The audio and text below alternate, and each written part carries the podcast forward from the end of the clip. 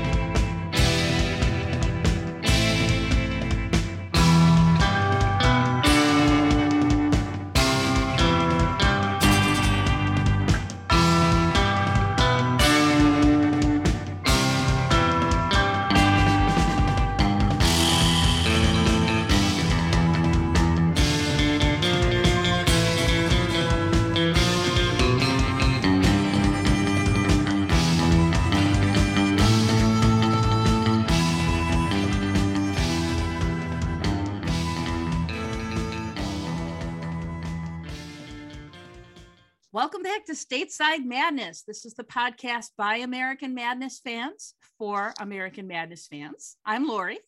And I'm Polly. And that song you just heard was A Town with No Name by Madness, um, written by Chris Foreman. And the reason that we played it is because we're doing a special episode today all about Chrissy Boy, Chris Foreman. Yes, and it's timely at that because on August 8th, and it would be Chrissy Boy's birthday, and that's something we try to do for the guys, is an episode dedicated to them right around their respective birthdays. So it's Chrissy Boy's turn. You just talked to him recently, didn't you, Polly? I did have a, a moment to talk to him. He was nice enough to participate in something we're planning for a future podcast and um, we we talked a little bit, and I uh, I just uh, happened to ask him, you know, kind of what his thoughts on having a birthday was. Happy birthday! Oh, well, you know, it's not till the 8th. That's very kind of you. You know, a lot of my friends, they're really like, oh, yeah, right, we're all going down the pub, it's my birthday. And I'm like, but you know, you're, you're 59. And, you know, some people really, you know, it means a lot to them, but me is, you know, and it's not just because I'm kind of old, it's, you know, it's a long time ago. Really, yeah, I mean, once the started in the band, things like birthdays, it's, you know, you know, nothing stops for your birthday. Yeah, sometimes I'm on stage and it's my birthday. You know, that's quite fun. When we did Madstock, one of those the first time we did it. Yeah, one day, one of them was on the eighth, you know, which was my birthday. So it's nice. You know. So there you go. That's a little bit of Chris Boy talking about uh, birthdays. Uh, so if you want to hear a little bit more from Chrissy Boy, there are more things coming up. Stay tuned to the future shows. Um, shortly, we'll have a show featuring uh, a little bit more commentary from Chris. Is that all you're going to tell us right now? That is all I'm going to tell you right now. Oh, secrets. All right, so let's talk about Chris Foreman. Christopher John Foreman was born August 8th, 1956, at University College Hospital in London. His mother, Rita, was a dancer. His father, John Foreman, was a folk singer and music hall performer known as the Broadside King. He performed traditional Cockney songs. And I actually was able to dig up, he released an album, John Foreman released an album on Reality Records in 1966. And Polly, I sent you this album and you listened to it and uh, you picked a song that you really liked off this album. I I did. Um, you know, I'm not overly in love with uh, folk, uh, traditional folk songs or sea shanty-ish type of stuff.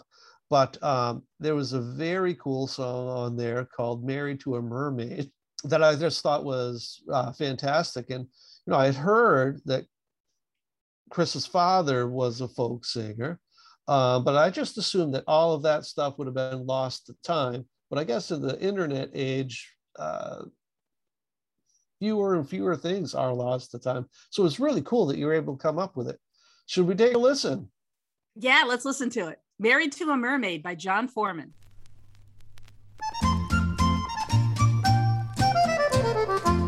There was a gay young farmer and he lived on Salisbury Plain. He loved a rich knight's daughter dear and she loved him again. But the knight was so distressed that they should sweethearts be. He had the young man pressed and sent him off to sea, singing, Rule Britannia, Britannia, rule the waves. Marry I yet to a mermaid at the bottom of the deep blue sea. Well, 'twas in the broad Atlantic, midst the equinoctial gale, that the young fellow fell overboard among the sharks and whales. Well, he sank right down to the bottom, so quickly down. That was a good choice, Polly. I like that. Yeah, I, I, I thought it was charming. Yeah, it was pretty cool. Uh, yeah, glad he glad he found it. And you can almost hear some aspects of that song that would later go on to influence Madness, particularly there's that one sound effect in it that kind of reminded me of like an Ian Dury or a Madness type song. Um, I thought the whole album was really cool. I mean, I love like weird nostalgic stuff like that. So that entire album is actually available on YouTube. That's John Foreman. The name of the album is The Houses in Between. If you're curious to hear more from Chrissy Boy's father, John, check it out. Speaking of Chris's father, as we said, he was a musician. Uh, Chris described his father once as a working class intellectual. And interestingly enough, John had actually tried to teach young Chris to play the guitar, but Chris was never really interested in it. Isn't that weird? Matter matter of motivation. He probably um, was at uh, teenage da- dating years at that point. Oh, yeah, there's nothing like a need to uh, be able to talk to girls or something that'll make you want to learn guitar. You know, that's funny. I've actually heard that from a number of musician friends. Interesting. Okay. So Chris was the oldest of two. His younger brother, Peter, was born in 1960. And the parents split up when Chris was about 11. And the boys went to live with their father. That's a very unusual arrangement for the 1960s to have children living with their father uh, Chris and Mike Barson and Lee Thompson were all friends from a very early age. And together they used to get into all kinds of mischief graffiti, vandalism, shoplifting. I, I told them I'm on my own. Don't they understand? I'm from a broken home. I'll tell him I'm the product of a broken home, and I always went out on my own. Was it too late to say I'd pay? And I'll never steal again till the end of my days. Because I had no friends to call as such. Money and possessions, I did not have much. So I started to steal in order to get by. The quickness of the hand deceives the eye. This deceives the eye. The eye. The eye. The eye. The eye. All right, so that was a, a snippet of a song by Madness called Deceives the Eye which Chris co-wrote. And all of the songs in this episode today we're highlighting are going to be songs that Chris either has written or co-written. And uh, so Chris's father's house was next to a railway. Uh, Chris has compared it to the Blues Brothers with the L train. And if you don't remember that scene, um, it's where they're talking about the frequency and the closeness of the train uh, as being virtually uninterrupted. How often does the train go by? So often you won't even notice it.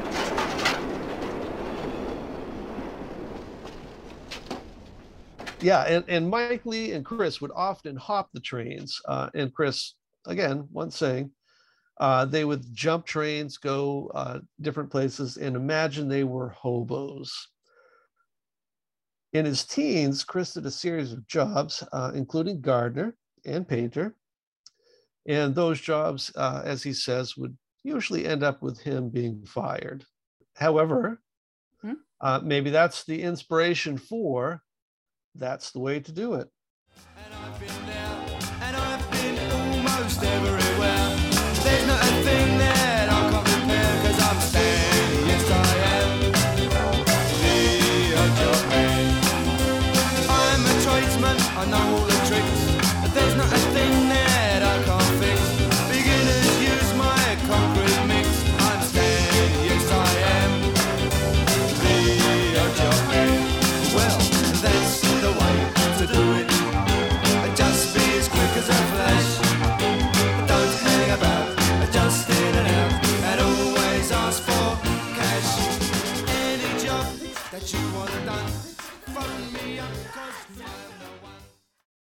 And so then, about 1976, uh, Lee convinces Chris to spend his tax refund check on a used guitar from a second-hand shop, coming in back then only at about 20 pounds.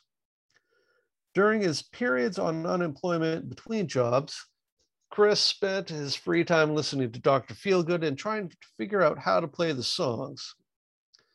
Mike at one point gave Chris rudimentary lessons, quoted as press that one, that one, and that one, and you've got a chord there. So rudimentary uh, being the, the key word there.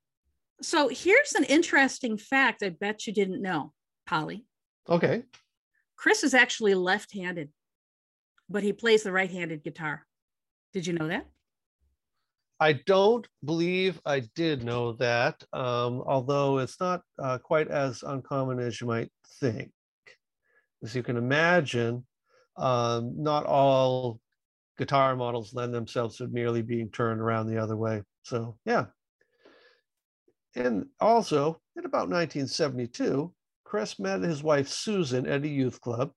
They married in 1976 at the age of 19. Soon after, they'd have their first child, Matthew. You know, he was married at 19 and had a child. And I think to many people in 2021, that sounds really, really young.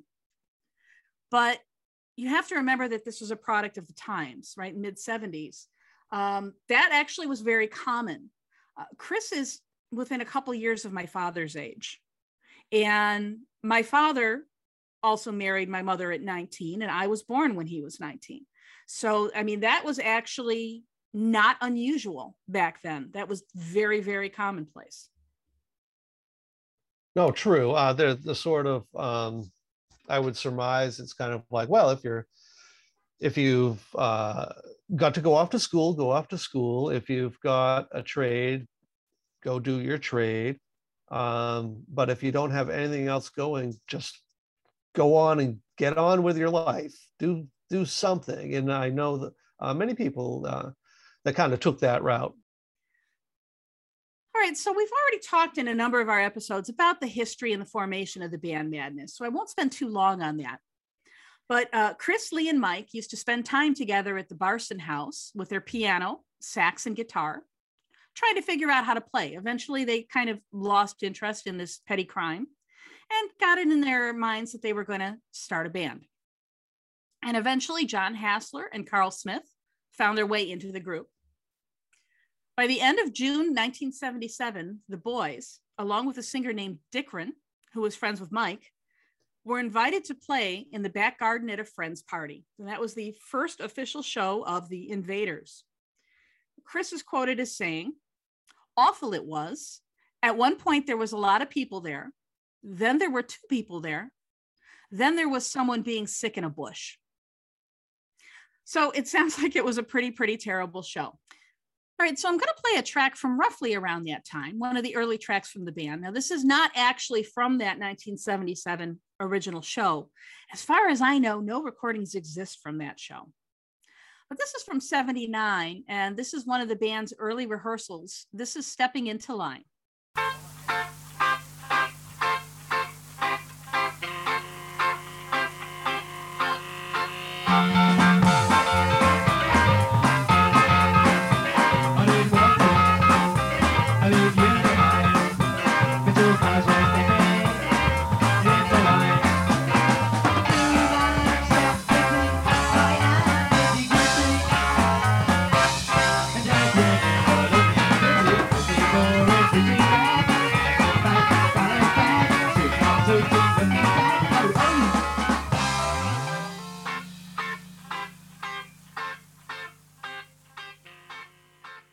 By 1978, the band had finalized their lineup. Uh, they had rented a practice space in a basement beneath a dentist office. At that point, Suggs, Woody, and Bedders had joined the band, and Hasler kind of stepped aside a little bit and um, acted as manager. Around this time, they also began writing their own songs in earnest, as opposed to just playing covers. Early on, Mike and Chris wrote a number of the melodies, and then the other members, usually Suggs or Lee, would write the lyrics. Very early on, Suggs and Chris emerged as a strong writing partnership. They'd sometimes take a bus together, and according to Suggs, half the songs were written on the top deck of the bus. Now, Chris and his young family moved into a council flat, and while he was redecorating his son's bedroom, they brought in a little lamp, and he and Suggs co wrote In the Middle of the Night.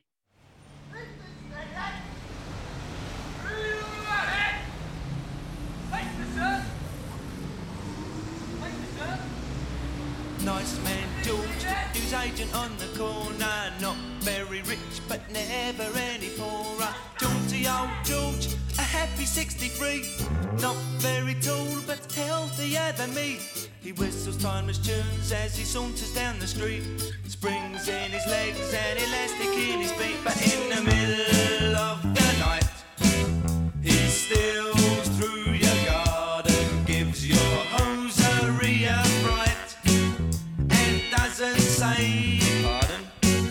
As soft as a breeze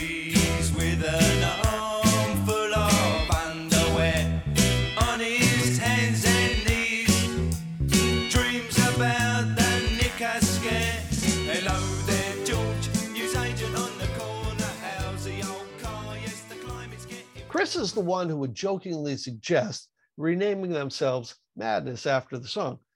So, of course, Madness, by that point, the song was in their repertoire. And uh, if you watch Take It or Leave It, there's a, a little snippet in there about just that thing.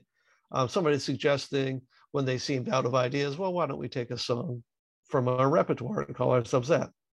Now, we know Matt, the Madness story from here, uh, the Prince single on Two Tone, signing to Stiff Records, etc. Chris's marriage to Susan was starting to feel a little strained. As Chrissy describes it, I was out working three nights a week. I used to get lonely. He missed seeing his boy grow up. And so subsequently, they split in 1981. Chris was the most mature member of the band. Not only was he the oldest, he was also the first one to get married, to have the responsibilities of a child, a family. Maybe that's why he was always the responsible one in the band. It seems like he was always the one keeping an eye on the band's bottom line, for example, uh, making sure that the contracts were, were fair, making sure that people weren't spending too much money. He has a very even temper and was reportedly nicknamed by a crew member the man who never sweats. As I understand it, too, I think he really was a um, a balancing force with Carl because Mhm. Carl was very fiery and very passionate. And from what I understand, Chris was the one who could kind of even him out. And of course, as we know from our previous episodes, the band did break up in 1986. In 1988, Suggs, Chas Smash, Lee Thompson, and Chris continued under the name The Madness. Now, Chris happened to be a big fan of the Watchmen comic book.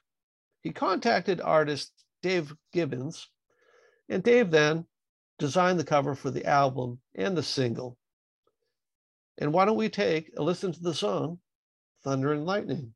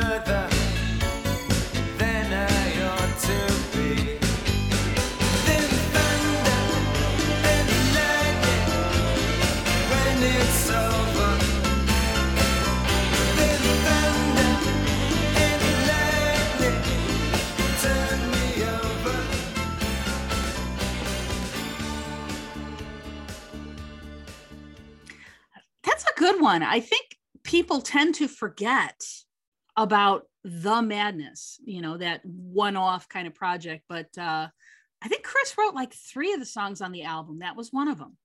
It, it, it is an underrated and underappreciated album, but I think that's for uh, you know probably personal and sentimental reasons. I don't think a lot of people were ready to uh, kind of accept any version of Madness that wasn't the original. Yeah, I think you're right. Unlike many of the other band members who worked on a lot of side projects, Chris really didn't have a lot of side projects. So during that hiatus, when the band was broken up in 1990, Chris and Lee formed a side project that was originally called the Nutty Boys.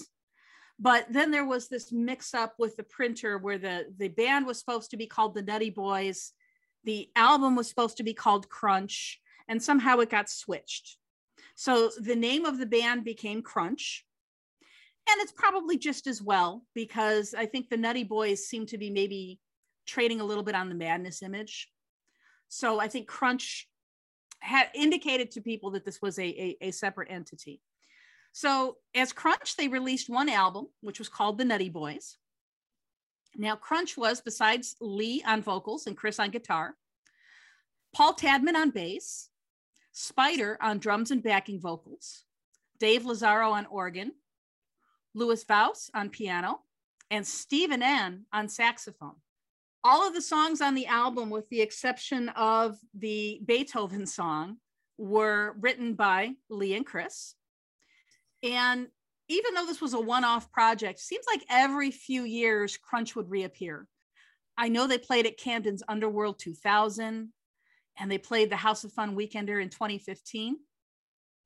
Um, this is one of my favorite songs by Crunch, again, which Chris and Lee wrote together. I really like Chris's guitar on this album. Uh, this song is called Magic Carpet. There's no peace for the wicked, or the likes of you and me. So,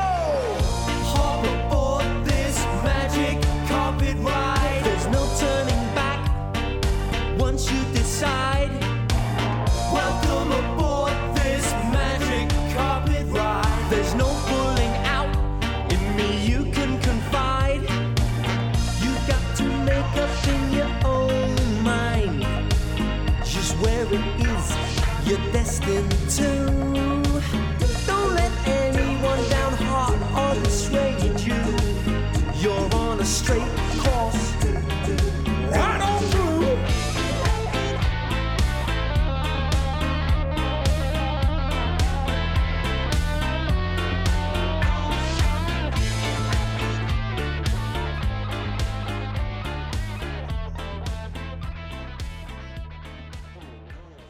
In 1992, Chris married his second wife, Lawrence. They would have a son, Felix, in 1993. And around that time, in 1992, the Divine Madness compilation was released and spent three weeks at number one on the UK charts. On the heels of that success, Chas began pushing for a reunion. This, of course, led to Madstock, if you remember from episode 17 when we spoke about that, and periodic shows thereafter. So let's take a song from Madstock. Let's listen to Close Escape. That was it, close escape. Hobby to relay something less conspicuous. Won't take up too much time, something less energetic. For what's I've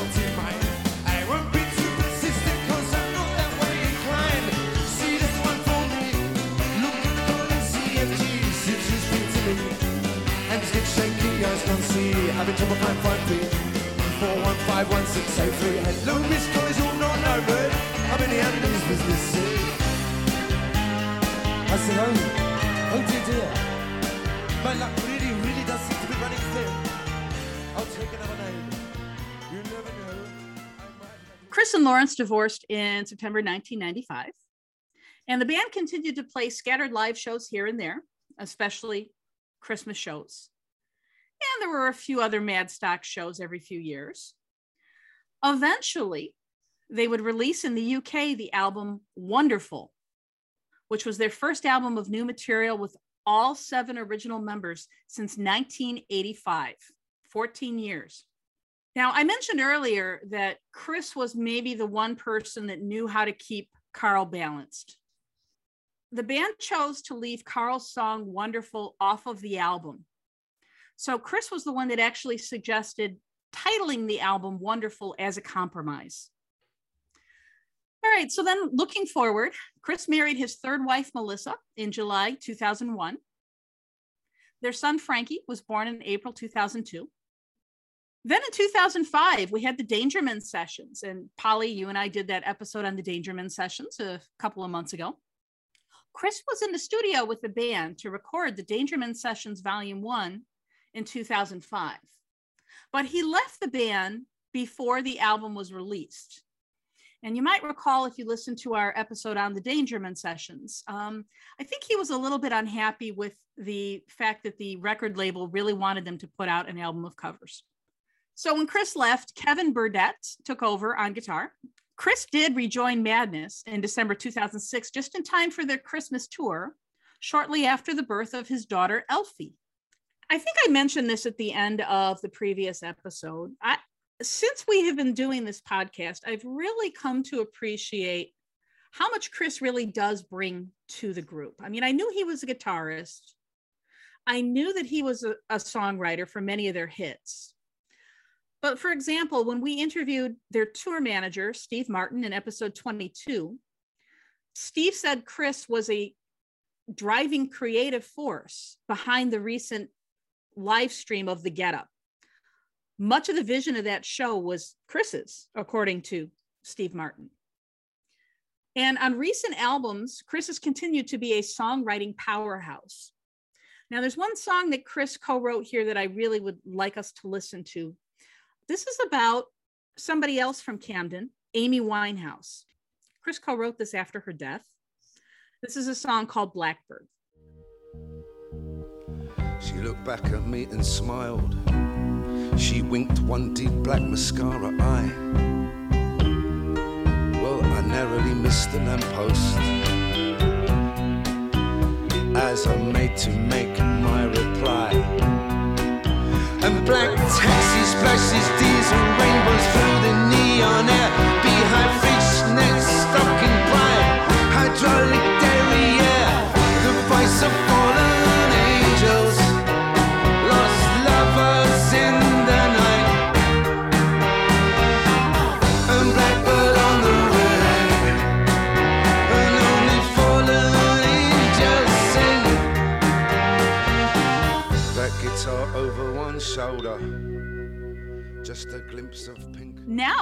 Polly, I believe it's time for some alternative facts. Okay, yes. So it has been a while um, since I've done any alternative facts. Uh, it tends to be a little bit easier to do when it's about one of the uh, folks in the band. Uh, but I am still kind of taking it a little easy on Chrissy this week on account of we've done a little bit of picking on the boy already. Uh, if those of you um, who are fans of the YouTube, uh, we have a new YouTube channel and we are posting our first stateside madness produced video and in which I explain the fabled and storied Chris Quaffian calendar. Now we've mentioned it maybe a couple of times. We've mentioned it even, I believe, in the group. I've never really got around to explaining it. Man, I'm not going to do that right now. But go ahead, go check out Stateside Madness YouTube channel and look for that video. It's it's hilarious. It's, it's absolutely hilarious. The most funny thing about it is how ill-equipped I am to make any sort of video. I probably shouldn't have learned how to operate a video camera the evening before I tried making the video. But nonetheless, there it is. We, I, I eagerly anticipate your feedback on that. But let's now move right on to some alternative facts in the segment. Don't quote me on that.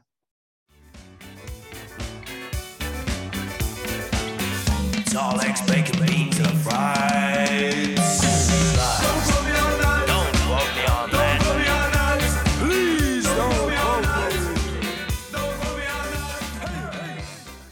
Don't quote me on this, but Chrissy Boy wrote, Madness is all in the mind one time when he was convinced he was just imagining himself and the six other guys.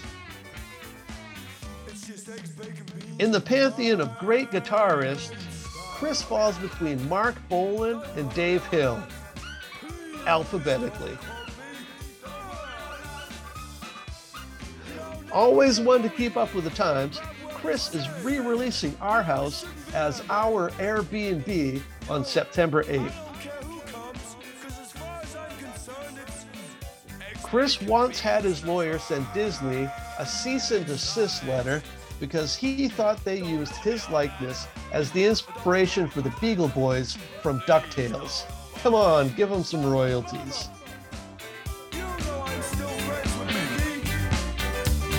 They say that I shouldn't like him anymore, cause I'm all white. Well, he's white by me. All right. So, as we like to do when we're talking about band members, uh, Lori and I uh, like to pick our top five songs that the band member has writing credits on. And a sort of unofficial rule is that we we, we tend to veer away from ones where all um, writing credits are distributed amongst all the members. So, you know, really where somebody has a concentrated amount of effort put into the song. Thankfully, Chrissy Boy has an awful lot of writing credits. He really does a great uh, deal of the work in the band. So let's get right to it. Our top five choices. Lori, what is your number five? My number five choice Chris co wrote with Carl, Cardiac Arrest.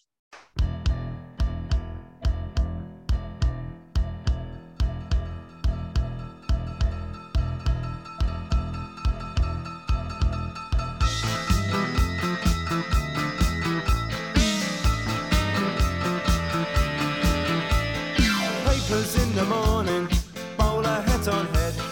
Walking to the bus stop, he's longing for his bed. Waiting with his neighbours in the rush hour queue. Got to get the first bus, so much for him to do. He's got to hurry, got to get his seat. Can't miss his place, got to rest his feet. Ten more minutes till he gets there, the crossword's nearly All right, Lori. So why did you pick cardiac arrest? It's just a it's a fun up tempo song. It's got a really good, memorable chorus to it. So this song was actually banned by some radio stations because of the title. They never actually mention cardiac arrest in the song, but the idea is, you know, the, the person is having one. So uh, because of the title, that was banned on a number of radio stations. What do you think of cardiac arrest, Polly? I, do like cardiac arrest. You know, it, uh, along with the fact that it speaks to somebody having cardiac arrest. Uh, of course, it it, uh, it paints a little bit of picture of what somebody's um, uh, a short snippet of somebody's life is trying to get to get to work on time. So um, in in that respect, it's a bit peculiar, you know, choice for for songwriting, uh, but they pulled it off quite successfully. So what was your number five choice, Polly? For my number five, I picked Yesterday's Men, a composition by Chris and Suggs.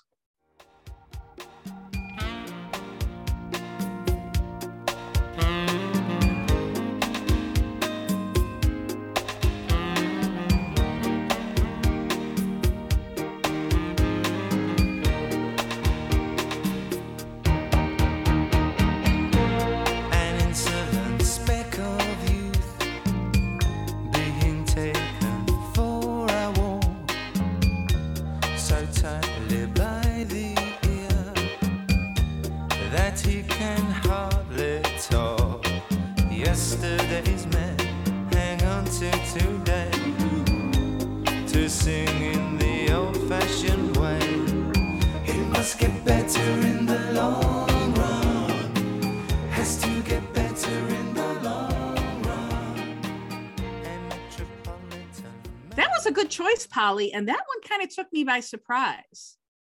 I wasn't expecting you to put that song on here because um, you're not a huge fan of the the Mad Not Mad album, are you? I'm, I'm really not that much of a fan of Mad Not Mad.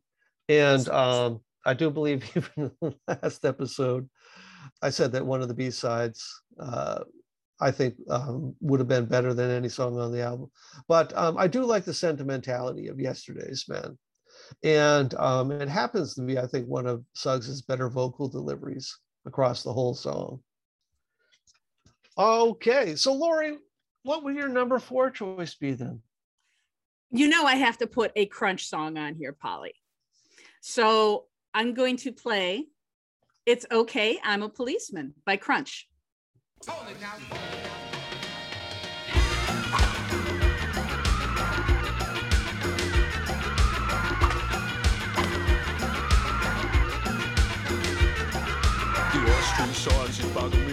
I can't seem to afford to stop no more Domestic violence baffles me with science It's boom banger banging on my bedroom wall It's okay, I'm a policeman Put the lady down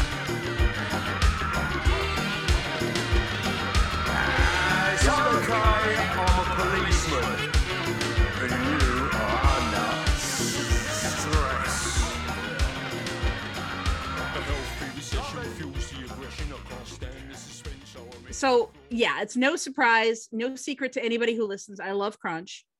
I, I really enjoy uh, the the samples that they used on this song.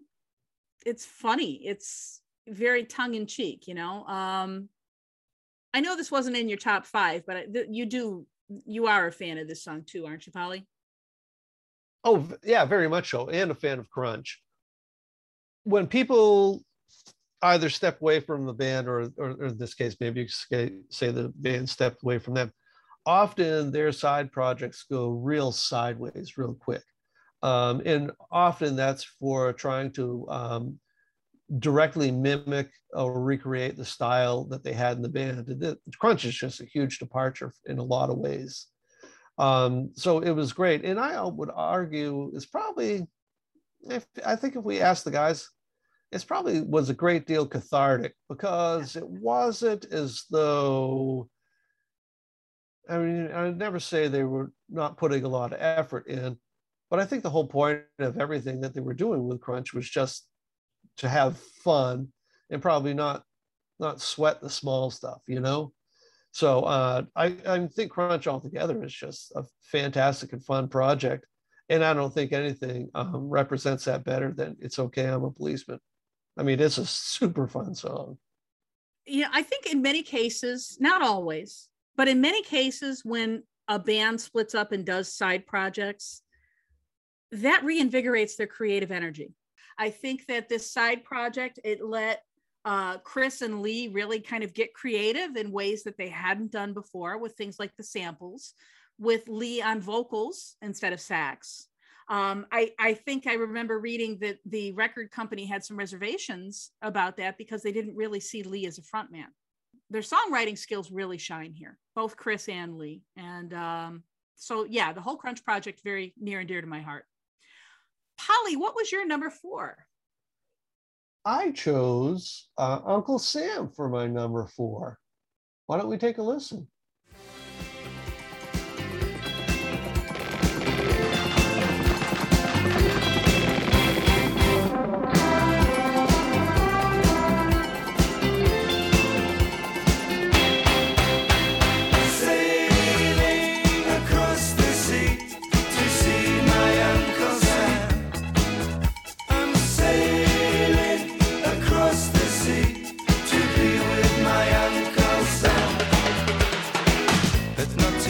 Tonight, I got studies to examine. Tomorrow,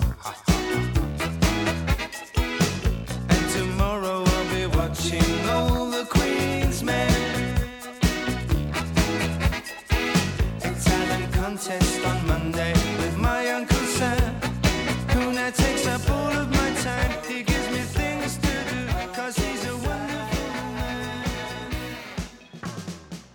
No, Want me to say don't, something? don't you ask me why I chose Uncle Sam? Oh, okay.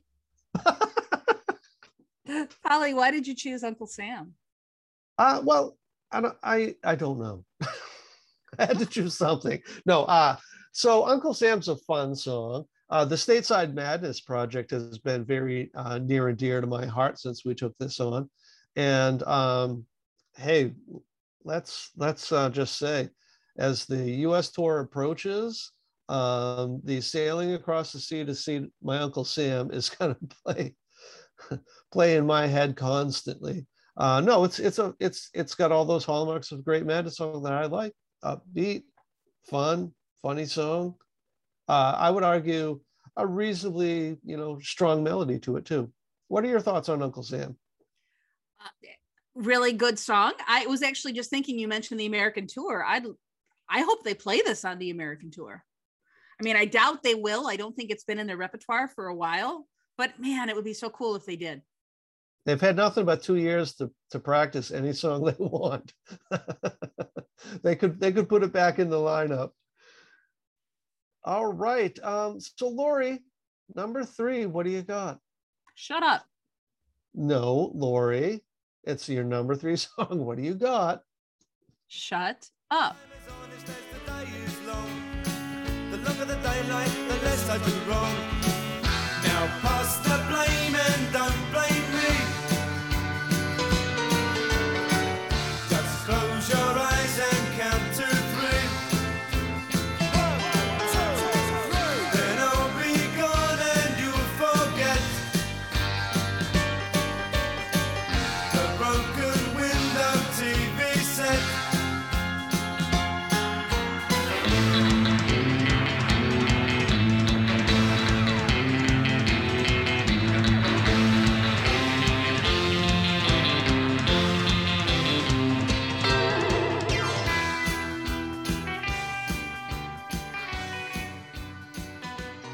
So Lori, why did you shut up?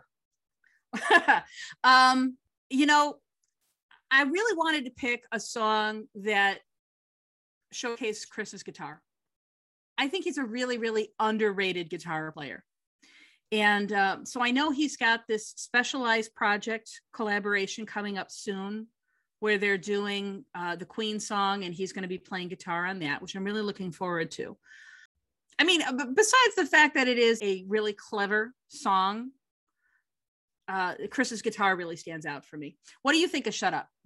Uh, well, I've always liked it. I do like the uh, the little the little play, the little storytelling um, in the song. Um, nice, concise. Um, it does pretty well at painting a picture of what those guys were like in their youth.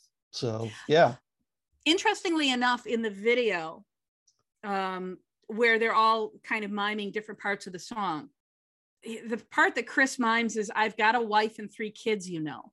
And apparently the band made him say that line because he was the one that was married and had kids. So that's why they made him say that line. fitting. Polly, what's your number three? I chose uh, Primrose Hill.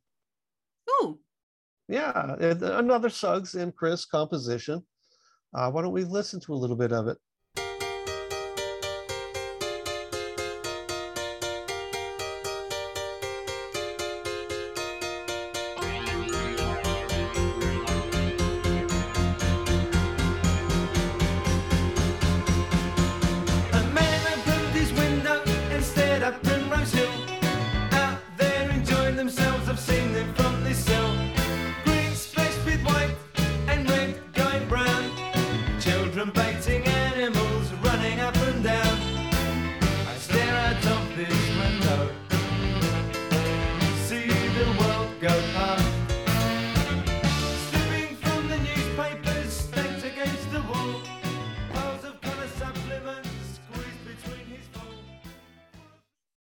All right. So, Lori, thoughts on Primrose Hill?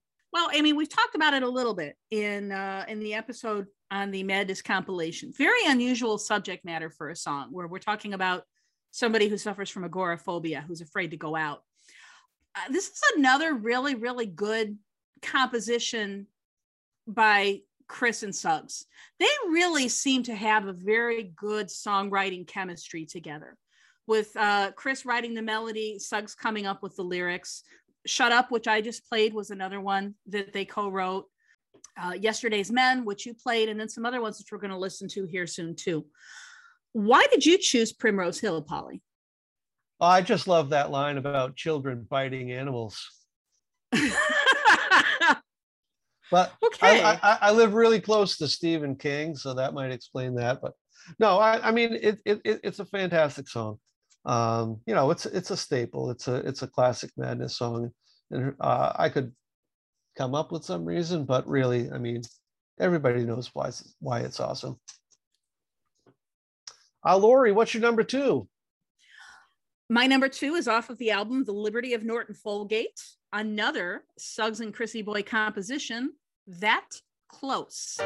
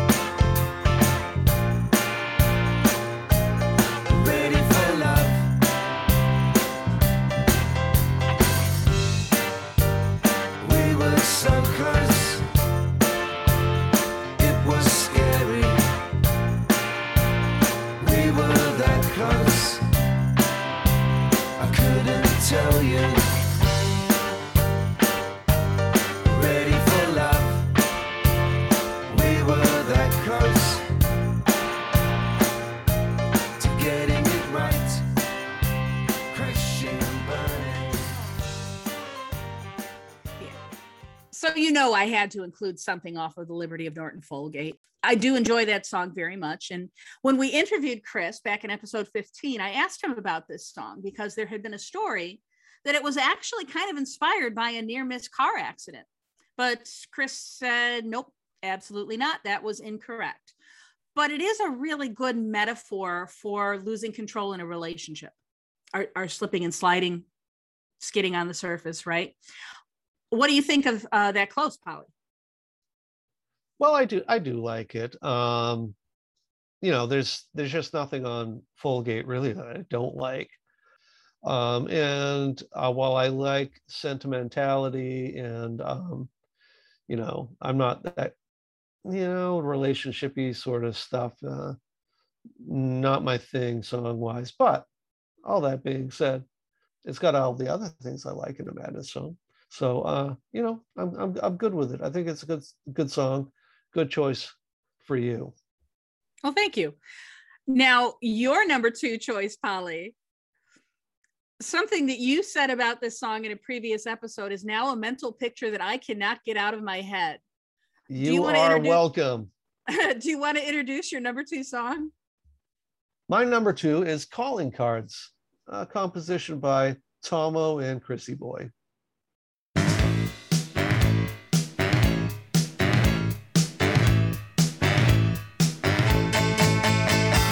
Office in the old Kent Road, case from coast to most. A nice little number if you're out of work and aren't the sort to boast. You're in need of a job, of a job, of a job. I'm your man to see. I'll sit, I'll listen, I'll not say a word unless said will be best for we. Ooh, what a firm a naughty boy. Ooh, I've been a naughty boy. We don't want to mark each other's card except the one you'll need. I need you and your returns to help build my company. My twins work bright on a sunny day. They cover town with a shake of a hand. On a high come back, cause I know come back where they're working in the promised land. All right, Lori, Lori. So what's what's that image, Lori, that you can't shake? You said in a previous episode something about you dancing around in your underpants to this song. Uh, Well, I mean that line, you know, ooh, ooh, I've been a naughty boy. I mean, come on. Uh, that, you know, why why wouldn't anybody constantly be repeating that in their in their mind, Yeah. or humming along to it, or sliding through the house, risky business style? It's a great song. So, are you a boxers man or a briefs man? I'm a briefs man. Proud. Really? Really? I, Absolutely. I I I would have expected boxers. Okay. Anything else that you want to add about calling cards now that we No. uh why totally do you love why do you love calling cards, Lori? I, I think it's it's very clever subject matter. Oh, so many of their early songs were about petty crimes. And this one is about um, stealing credit cards from the mail. I can't think of any other song that anyone has ever written about stealing credit cards from the mail. Uh, so for that reason, uh, uh, it gets a thumbs up from me. All right. So this ought to be the big ones then. So Lori, what's your number one pick? Okay, well, I picked Our House, which was written by Chris and Carl. And yes, I know it's been played to death on American radio, television. I chose it because this is the song that first introduced me to madness. And I remember in particular seeing Chrissy Boy, you know, playing on the tennis racket, and then he's kind of going through, you know, the the 60s rocker, the 70s glam, you know, that part of the video really stuck out in my mind. Um, now, the part of the song that I'm going to play is actually, I'm going to start with the guitar solo because one of the things that Chris told us in episode 15 was that part of the reason he wrote this guitar solo is because he didn't want Lee to have yet another saxophone solo. So um, let's listen to Our House.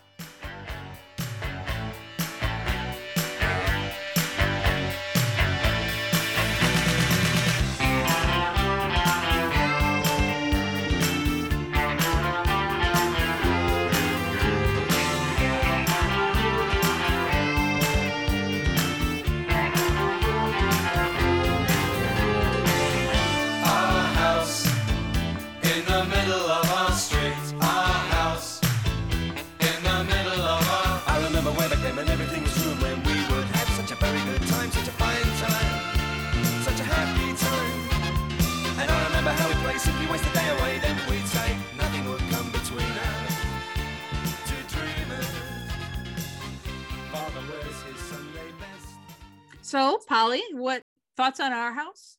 so our house um, wasn't my introduction to madness. Absolutely was.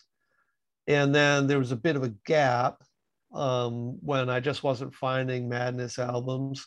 And uh, but i had tr- been proselytizing and trying to get my friends to like madness and had been at that for a while when our house came out and so that was kind of like spiking the volleyball.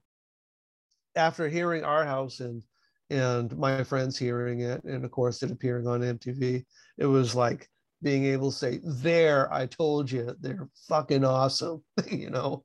Yep. So yeah, our house, aside from being a great song, which I absolutely love for all the reasons anybody would, um, it also kind of helped me out a little bit. It was kind of like, there you go. That's all the credibility I need. I told you they were awesome. They're awesome. all you have to do if somebody says oh I, i've never heard of madness all you have to do is sing a few bars our house in the middle of our street and oh yeah i know who you're talking about without our house i would not know who madness are so i'm very very grateful for this song polly what is your number one chrissy boy composition Well, it won't surprise uh, listeners at all, but it just happens to be the best Madness song ever. I picked Baggy Trousers. Naughty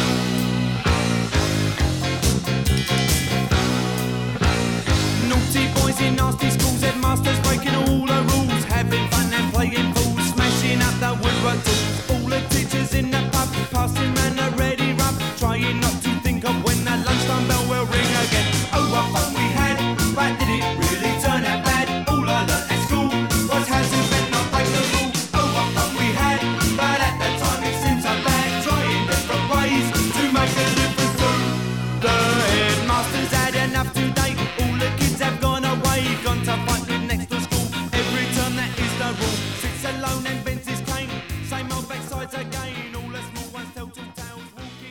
Okay, Lori, so I've said it a lot, but why don't you tell the listeners why Baggy Trousers is the best Madness song ever? don't put me on a spot like that that's not fair quiz. You knew you knew there was going to be a quiz, Professor. um it's one of those it's in the tradition of like the ian dury songs that make a list.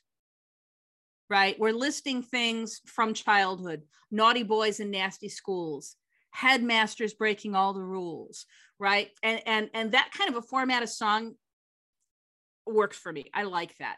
I've said before, I can't stand the word trousers. Nobody uses the word trousers except for maybe like my grandfather would have used the word maybe. Actually, no, I think he would have used the word slacks. Such a weird word. Um, but why did you choose baggy trousers, sir? It was uh, a very different song, you know, when I first got that album, which was for me in, in 1982. It was uh, one of the very first albums I think I was ever able to purchase with my own money. Um, so the album in itself is very near and dear to me. But if you think about what I had been exposed to for music um, as a kid, um, it would have been all 1970s AOR rock for the most part.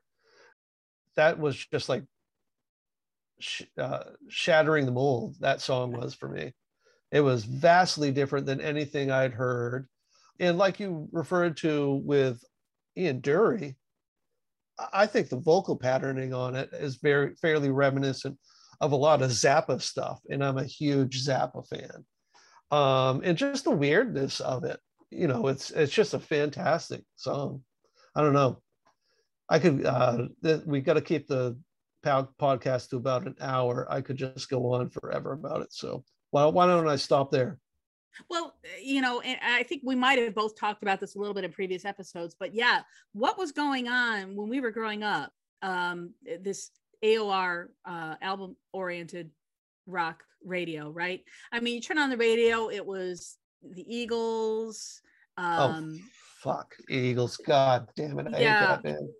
What else was big back then? Like Ted Nugent.